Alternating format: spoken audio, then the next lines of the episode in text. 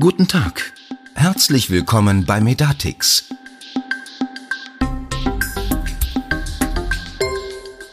Herzlich willkommen zu einer weiteren Folge des Medatix Podcast. Mein Name ist Christiane Ehrle, ich bin im Medatix Marketing und begrüße zu dieser Episode einen der beiden Geschäftsführer der Medatix, Jens Naumann. Hallo Frau Ehrle, ich grüße Sie und herzliche Grüße auch an unsere Zuhörerinnen und Zuhörer. Ja, heute haben wir ein spannendes Thema. Deutschland hat gewählt.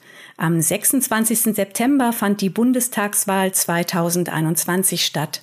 Zurzeit finden Sondierungsgespräche zwischen den Parteien statt, um mögliche Regierungsbildungen auszuloten.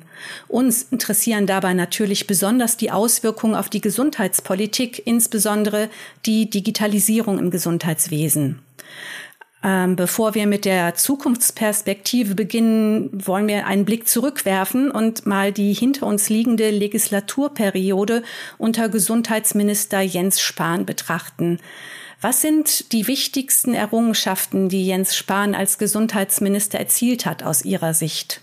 Das sind sicherlich eine ganze Reihe von Neuerungen und Veränderungen in unserem Gesundheitssystem, die Herr Spahn, ein sehr fleißiger Minister, mit seinem gesamten Team im BMG umgesetzt hat. Wenn man sich mal auf die Themen der Digitalisierung des Gesundheitssystems beschränkt, dann ist in dieser Legislatur das Wirklichkeit geworden, was wir seit gut 20 Jahren im Gesundheitssystem besprechen, nämlich die Digitalisierung der wirtschaftlichen, der organisatorischen, aber auch der medizinischen Prozesse endlich zu beginnen. Und insofern kann man Herrn Spahn und seinem Team hoch anrechnen, dass nach vielen Jahren der Vorplanung und der Diskussion innerhalb der letzten Legislaturperiode die Etablierung dieses sichere Netzes im Gesundheitswesen der Telematikinfrastruktur Wirklichkeit wurde und dass eine Vielzahl von Hindernissen aus dem Weg geräumt wurden, die für die Digitalisierung der Prozesse im Gesundheitssystem im Wege standen. Und dies wird das Vermächtnis sein, was auch diesem Gesundheitsminister nachhallen wird. Und die Aufgabe zukünftiger Minister ist es, sich daran messen zu lassen, ob diese Dynamik und diese Geschwindigkeit der Aufholjagd beibehalten werden kann. Ja, jetzt fand ein Großteil dieser Digitalisierungsmaßnahmen auch in einer besonderen Situation statt, die Corona-Pandemie. Hatte das einen Sondereffekt für die Digitalisierung? Ja, das ist ganz spannend. Das ist ja wie immer, dass unvorhergesehene Situationen und Ereignisse großen Einfluss auf langfristig geplante Aktivitäten und Prozesse haben. Und man kann bei allen, bei aller Tragik, die die Corona und Pandemie und die besonderen Belastungen, die die Corona-Pandemie für unser Land auslöste, sagen, dass es sehr wohl einen Schub für digitale Anwendungen im Gesundheitssystem gegeben hat. Zum Ersten natürlich getrieben durch die Vorsicht von Patientinnen und Patienten, von Praxen, möglichst unnötige Kontakte auch zu vermeiden. Gab es einen großen Run auf die Videosprechstunden, aber auch auf Online-Terminplanungen und andere kontaktarme digitale Konsultationsmöglichkeiten. Und auf der anderen Seite gab es das erste Mal eine Anwendung, für die die Telematikinfrastruktur genutzt werden konnte und die nicht nur ein Verwaltungsprozess, nämlich Chipkartenaktualisierung oder ähnliches, sondern tatsächlich einen für die Versorgung und die Bevölkerung relevanten Sachverhalt abbildete, nämlich die Erstellung der digitalen Covid-19-Impfzertifikate über die Praxissoftware heraus in der Telematikinfrastruktur. Und viele unserer Kundinnen und Kunden haben wirklich wahrgenommen und gesagt, jetzt nutzen wir die TI endlich mal für etwas Sinnvolles, nämlich unseren äh, Patientinnen und Patienten bei der Behandlung auch über die TI schnell den Kopf Kopfpass auszustellen und ihnen mitzugeben.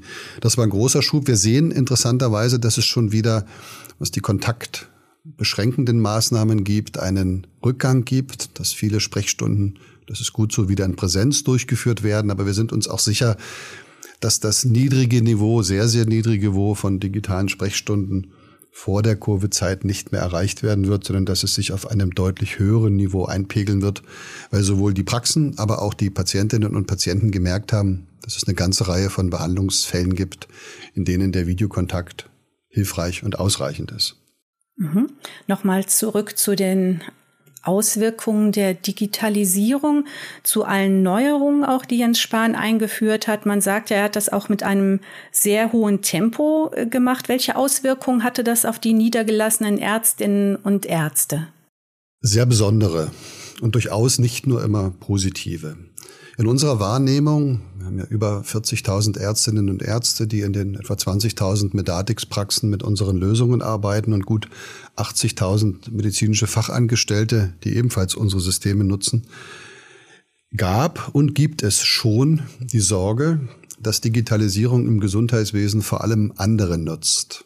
Den Krankenkassen, Kosten zu sparen, papierende Prozesse zu digitalisieren, vielleicht den Patienten in einer Situation für, für Bequemlichkeit, für Convenience Vorteile erreicht, aber dass die Lasten dafür durch die Praxen zu tragen sind. Und das ist sicherlich eine Wahrnehmung, die man oft hat, wenn neue Technologien, prozessverändernde Lösungen eingeführt werden, dass man sich daran gewohnen, gewöhnen muss, die Chipkarte eben einzulesen, auf den Prüfprozess zu warten, dass man jetzt ab demnächst die Arbeitsunfähigkeit teils elektronisch versendet, dass demnächst das E-Rezept elektronisch versendet wird. Und es gibt am Anfang immer Fragestellungen und auch Verwerfungen, bis das in dem normalen Praxisalltag wieder etabliert ist. Und dennoch gibt es bei den niedergelassenen Ärztinnen und Ärzten das Gefühl, dass man sehr ernst nehmen muss, dass die Digitalisierung vor allem bezüglich ihrer Lasten, ihrer Aufwendungen bei ihnen liegen, während der Nutzen außerhalb der Praxis stattfindet. Und alleine die Tatsache, dass der Rollout der Telematikinfrastrukturanschlüsse, also der, der Grundversorgung der Praxen, um an digitalen Gesundheitsanwendungen im Gesundheitswesen teilnehmen zu können, sehr, sehr ungleich verteilt war und dass die Last in der niedergelassenen Praxis vor allem hieß, das funktioniert nicht schnell. Es gibt Ausfälle der TI, die zu erheblichen Mehraufwendungen in den Praxen führen. Es gibt Störungen, bei denen man sich selber darum kümmern muss, dass sie behoben werden. All das hat zu einer durchmischten Stimmung unserer niedergelassenen Ärztinnen und Ärzte geführt, weil noch der Nutzen der Digitalisierung in den Praxen nicht angekommen ist. Und es wird eine große Aufgabe in der nächsten Legislatur zu sein, jetzt, nachdem die Basis geschaffen wurde, dafür auch äh, positive Anwendungsbeispiele wie zum Beispiel das Covid-19-Zertifikat für die Praxen erlebbar zu machen, um die zurückhaltende und teils kritische Haltung der Niedergelassenen zu drehen und in positive Impulse umzuwandeln. Ja, das hört sich so an, als wenn das eigentlich jetzt ein Beginn wäre. Die Frage wäre nämlich, ob der Einzug, ähm, ob die Digitalisierung erfolgreich Einzug gehalten hat. Und es hört sich eher so an, als wenn das noch kommt. Dabei gibt es doch tatsächlich jetzt schon länger die Telematikinfrastruktur und auch verpflichtende Anwendung zum Beispiel des KIM-Dienstes. Ja, das ist richtig. Wir sind ja gerade jetzt Anfang Oktober in dem Moment, wo zumindest theoretisch die elektronischen Arbeitsunfähigkeitsbescheinigungen an die Krankenkasse via KIM-Dienst, also eine Art E-Mail-Dienst innerhalb der Telematikinfrastruktur versandt werden sollen. Es gibt seit dem 1.7. die Möglichkeit für die Arztpraxen, elektronische Patientenakten zu befüllen. Und wer sich ein bisschen näher damit beschäftigt, weiß aber auch, dass das alles noch sehr unvollständig ist, sehr holprig ist. Ja, nehmen Sie das Thema EPA. Elektronische Patientenakte wurde zum 1.7. offiziell als Rechtsanspruch eines Versicherten in Deutschland deklariert und gleichzeitig schreibt der Bundesdatenschützer Briefe an die Krankenkassen, um zu sagen, dass die derzeitige Ausprägung der elektronischen Patientenakte nicht datenschutzgerecht ist. Gleichzeitig haben Versicherte noch gar nicht die technischen Möglichkeiten, auf die Akte zuzugreifen und, und, und. Ja. Also eine Vielzahl von Fragen, die, wo die Vision und die Idee der Akte, der, e, der elektronischen Arbeitsunfähigkeitsbescheinigung, des E-Rezeptes von den Praxen durchaus positiv und gelassen bewertet werden. Aber so wie es derzeit umgesetzt und eingeführt wird, ist es eben oftmals schwierig, oftmals mit Mehraufwendungen und Überforderung in der Praxis verbunden. Und es ist eben, und das ist einer der Kritikpunkte, die wir äußern, ein Stückwerk. Ja. Wenn ich eben die elektronische Arbeitsunfähigkeitsbescheinigung erstmal nur an die Krankenkasse schicke, dem Patient weiterhin zwei Formulare für den Arbeitgeber und ihn selbst ausdrucke, dass diese elektronische Arbeitsunfähigkeitsbescheinigung nicht in der EPA landet, so wie das E-Rezept ab Anfang nächsten Jahres nicht in seiner EPA landen wird, dann stellt das natürlich für den interessierten Laien, den der, die der Arzt, die Ärztin und ihre Mitarbeiter erstmal sind, eine Vielzahl von Verständnisfragen. Und das gerade zu ziehen, das auch in ordentliche und elegante Prozesse in den Praxen zu überführen, die die Praxen nicht behindern und dann daraus einen Nutzen zu generieren für die Praxen, dass sie eben zum Beispiel in der EPA in jedem Moment die Informationen über die Behandlung des vor ihnen sitzenden Patienten vor sich haben. Das ist noch ein langer Weg. Momentan tragen die Ärzte die Lasten und der Nutzen liegt erstmal bei anderen. Und das Problem müssen wir lösen wenn wir die Ärzteschaft dabei haben wollen. Und ohne die Ärzteschaft, die aktiv dabei ist, wird die Digitalisierung nicht gelingen. Ja, das wird ja dann die Aufgabe sein eine, eines neu, neu aufgestellten Bundesgesundheitsministeriums. Ähm, am 26.09. ist gewählt worden. Die Wahlergebnisse sind veröffentlicht und bestätigt durch den Bundeswahlleiter. Äh, für die Regierungsbildung sind verschiedene Konstellationen möglich. Was ist denn da für die zukünftige Entwicklung der Digitalisierung erwartbar? Ist da dieser Nutzen für die niedergelassenen Arztpraxen, wie Sie ihn beschrieben haben, in Sicht? Das ist unsere Hoffnung. Wenn man sich die Wahlprogramme der Parteien, auch derer, die jetzt in Koalitionsgesprächen sind, anschaut, dann ist das Thema Gesundheitswesen berücksichtigt, manchmal mehr, manchmal weniger. Das Thema Digitalisierung im Gesundheitswesen so gut wie gar nicht explizit ausgeführt. Aber wir wissen natürlich aus dem Selbstverständnis der Parteien, ihrer Grundhaltung und aus vielen ja, Kontakten zu diesen Parteien, die wir über unsere Berufsverbände und über unsere Industrieverbände mit der Politik führen, deren grundsätzlichen Positionen. Und ich glaube schon, meine Wahrnehmung, dass es jetzt um eine Richtungsentscheidung geht. Bekommen wir im deutschen Gesundheitssystem nicht nur in der Digitalisierung, aber auch in der Digitalisierung eher ein noch viel stärker am Staat, an staatlicher Kontrolle und auch an staatlicher Marktteilnahme ausgerichtetes Gesundheitssystem? Oder behalten wir den heutigen Rahmen bei, in dem ordnungspolitische Vorgaben, gesetzliche Rahmenbedingungen trotzdem einen Markt zulassen.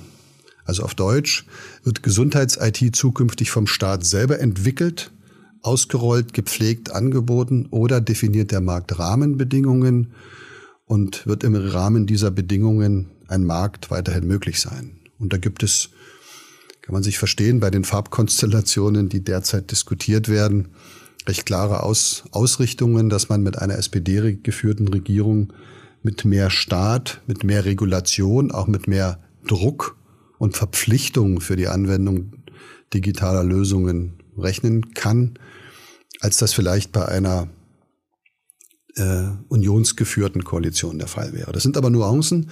Grundsätzlich gilt, dass wohl kein neuer Bundesgesundheitsminister oder keine neue Bundesgesundheitsministerin den gut angestoßenen und, und klar aufgezeigten Pfad der Digitalisierung aller wirtschaftlichen, organisatorischen und perspektivisch auch medizinischen Prozesse in den Arztpraxen wird verhindern können. Es geht nur um die Frage, wie wird er gesteuert? Wird er vom Staat durchgeführt? Überlässt man das dem freiberuflich tätigen Arzt im Angebot oder im, Dialog mit seinem Dienstleister, der ihm IT und Software anbietet?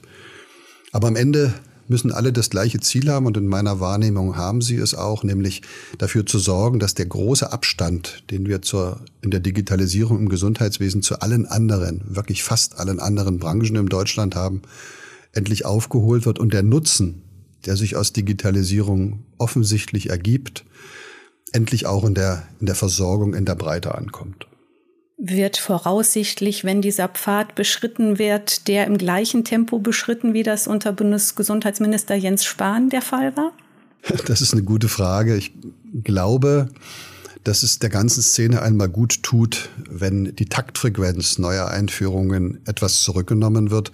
Das ist auch einer der Gründe, warum heute die, die, die Praxen frustriert sind, nicht selten auch überfordert sind mit den Themen, genauso wie wir als Dienstleister am, am, am Rande unserer Kapazitäten arbeiten und teilweise bei den Umsetzungen wirklich im Handbuch eine Seite vor dem Kunden sind, wenn wir es ihm erklären.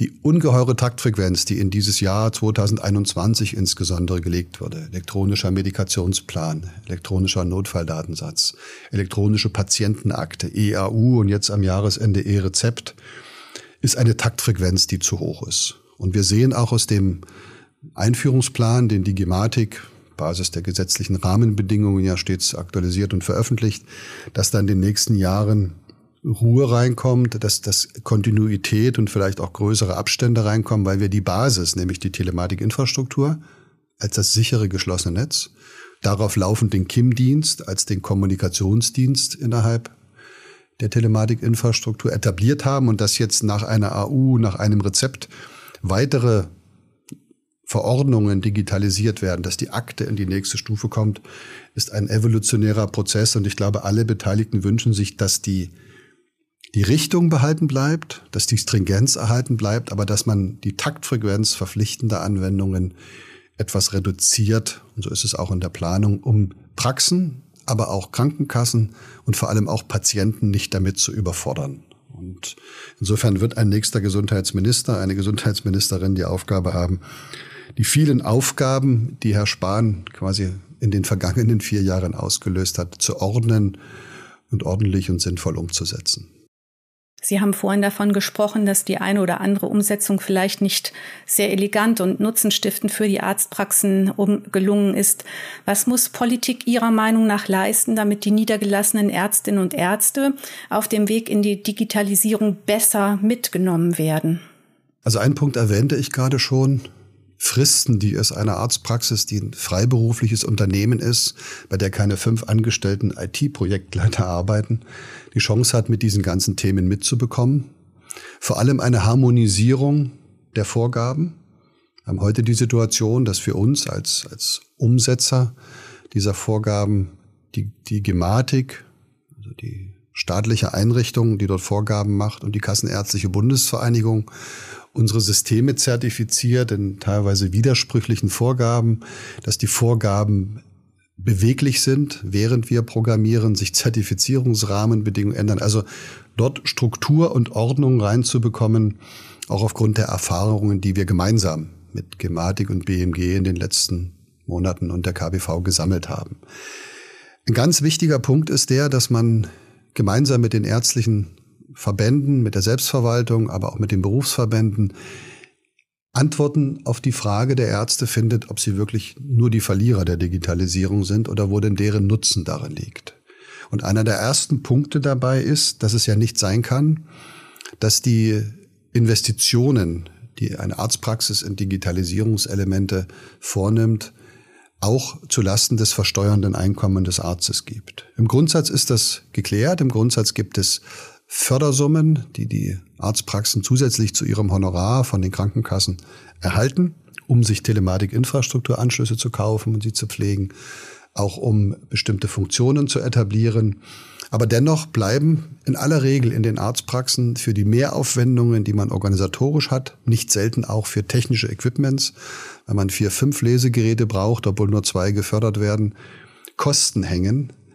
Äh, und das Gefühl, dass die Arztpraxen sagen, ich habe nicht nur eine Veränderung meiner Prozesse oder meiner Abläufe, sondern das, was jetzt mit Digitalisierung passiert und von mir als Ärztin, als Arzt verpflichtend verlangt wird, arbeitet sogar gegen mein zu versteuerndes Einkommen. Darauf brauchen wir eine klare und deutliche Antwort. Und wir können das sehr gut sehen im Krankenhausumfeld. Dort gibt es seit einigen Quartalen das KHZG, das Krankenhauszukunftsgesetz, in dem der Gesetzgeber unter Verarbeitung der Erkenntnis dass IT-Investitionen in Krankenhäuser nicht aus den heutigen laufenden Finanzierungen gestattet wer äh, durchgeführt werden können, Zusatzmittel zur Verfügung stellt. Und warum sollte es nicht ein PZG geben, ein Praxiszukunftsgesetz, in den Praxen je nach Investition in digitale Prozesse, verpflichtende oder freiwillige, sichergestellt bekommen, dass ihnen ihre Investitionen in eine bessere Versorgung ihrer Patienten, in flachere Prozesse, zum Beispiel für die Krankenkassen, nicht wirtschaftlich so vergütet werden, dass sie dadurch auch incentiviert werden. Ansonsten werden wir immer die Situation haben, dass die niedergelassenen Ärzte und Ärztinnen Digitalisierung als ein Angriff auf ihr zu versteuerndes Einkommen verstehen. Und damit wird die Hemmschwelle, sich daran positiv und aktiv zu beteiligen, sicherlich nicht sinken. Praxiszukunftsgesetz, eine interessante Idee. Jetzt haben wir die ähm, politischen Grundlagen angeschaut, die Situation in den Arztpraxen. Wie ist denn Medatix für die nächsten Digitalisierungsschritte aufgestellt? Gut, das ist unser Kerngeschäft. Dafür stehen wir gegenüber unseren Kundinnen und Kunden im Wort, dass all das, was A verpflichtend kommt, der Gesetzgeber also als verpflichtende Anwendungen in die Praxen einführt, wie E-Rezept, wie elektronische Patientenakte in verschiedenen Stufen, wie die EAU, wie perspektivisch die E-Heilhilfsmittelverordnung, die E-Überweisung, die E-Transportbeförderungsverordnung äh, und all das, was es gibt, ordentlich und sauber umsetzen, auch ergonomisch umsetzen. Jetzt immer so ein bisschen in, in, in Diskrepanz oder so ein bisschen in Wettbewerb wie erfüllt man alle gesetzlichen Vorgaben der Umsetzung, die durch Gematik und KBV vorgegeben werden und kriegt das trotzdem elegant und ergonomisch implementiert? Einiges würden wir anders machen, wenn wir nicht diese Vorgaben erfüllen müssten, aber das trotzdem ordentlich hinzubekommen, rechtzeitig auszuliefern, damit unsere Kundinnen und Kunden das Ganze auch in Ruhe einführen können und dann mit Support Software-Support, technischen Support, gemeinsam mit unseren regionalen Niederlassungen, unseren regionalen Vertriebspartnern da zu sein, um bei der Installation zu helfen, das Ganze einzurichten und dann die ganzen vielen Fragen, die da entstehen, zu beantworten, Hintergründe zu vermitteln. Darin sehen wir unsere Aufgabe und wir merken auch, dass die Erwartungshaltung, zu Recht unserer Kunden, dass wir ihnen das Ganze trivialisieren, harmonisieren und quasi per One-Click zur Verfügung stellen, sehr hoch ist. Und daran messen wir uns, oder wollen wir uns messen lassen, indem wir auch wachsen als Unternehmen. Wir seit Jahren zwischen 30 und 40 Mitarbeiterinnen und Mitarbeiter pro Jahr aufbauen, unsere Entwicklungsabteilungen, unsere Produktmanagementabteilung, unsere Serviceabteilungen erweitern, um für unsere Kundinnen und Kunden dieser Situation auch da zu sein. Das ist unser Anspruch, an dem wir uns messen lassen. Und wir sehen bei der Vielzahl der neuen Kunden, also der Praxen, die sich aktiv entscheiden, auch Medatix Praxissoftware-Systeme einzusetzen, dass es uns zumindest nicht völlig misslingt, diesem Anspruch gerecht zu werden. Ja, Sie erwähnten auch den hohen Informationsbedarf im Hinblick auf Hintergrundinformationen zu den digitalen Themen und dann natürlich auch zu der Anwendung in der Praxissoftware. Was bietet Medatix den Anwenderinnen und Anwendern für die Begleitung dieses Digitalisierungsprozesses? Da haben wir eine Vielzahl von Aktivitäten gestartet und uns ist so Anfang des Jahres oder Ende letzten Jahres eigentlich schon aufgefallen, dass wenn man den Suchbegriff elektronisches Rezept eingibt, man auf ungefähr 150.000 Ergebnisse kommt.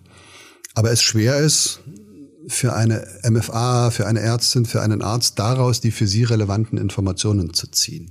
Und haben uns deshalb entschieden, eine eigene Plattform, eine digitale Infoplattform, abgekürzt DIP, DIP, www.medatix.de aufzulegen, die jetzt auch seit Sommer diesen Jahres online ist und haben da die Hintergründe der Digitalisierung im Gesundheitssystem und der einzelnen Geschäftsvorfälle, die wir derzeit ausrollen, etablieren, fokussiert auf die Fragestellungen der niedergelassenen Praxis beantwortet. Also kein großes, allgemeines, technisches oder gesellschaftspolitisches Erklärungspaket dazu, sondern zu sagen, das ist eine elektronische Arbeitsunfähigkeitsbescheinigung, das ist das E-Rezept, das musst du, liebe Praxis, dafür tun, das brauchst du dafür, so sind die Auswirkungen, so ist die Vergütung, wenn es eine gibt.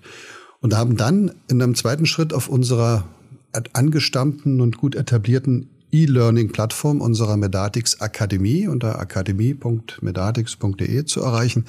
Eine Vielzahl von ganz konkreten E-Learnings, Videoclips bereitgestellt, in denen wir zeigen, wie denn das e die EAU, das E-Rezept in der Praxissoftware XEasyNet, XComfort, XConcept, EasyMate oder unserer Praxissoftware Medatix umgesetzt sind. Also ganz konkrete Handlungsanleitungen. Insofern glauben wir, wenn sich eine Kundin, ein Kunde und gern auch Praxen, die noch nicht unsere Software verwenden, auf dip.medatix.de über die grundsätzlichen Hintergründe von TI, ERU, E-Rezept informieren und dann auf ihr konkretes E-Learning auf unserer Medatix Akademie Webseite gehen und sich anschauen, wie es konkret in meinem XEasyNet zum Beispiel gelöst ist, dass wir viele Fragen beantworten können und damit eine, eine Klarheit und Transparenz schaffen können, was das für die Arztpraxis bedeutet.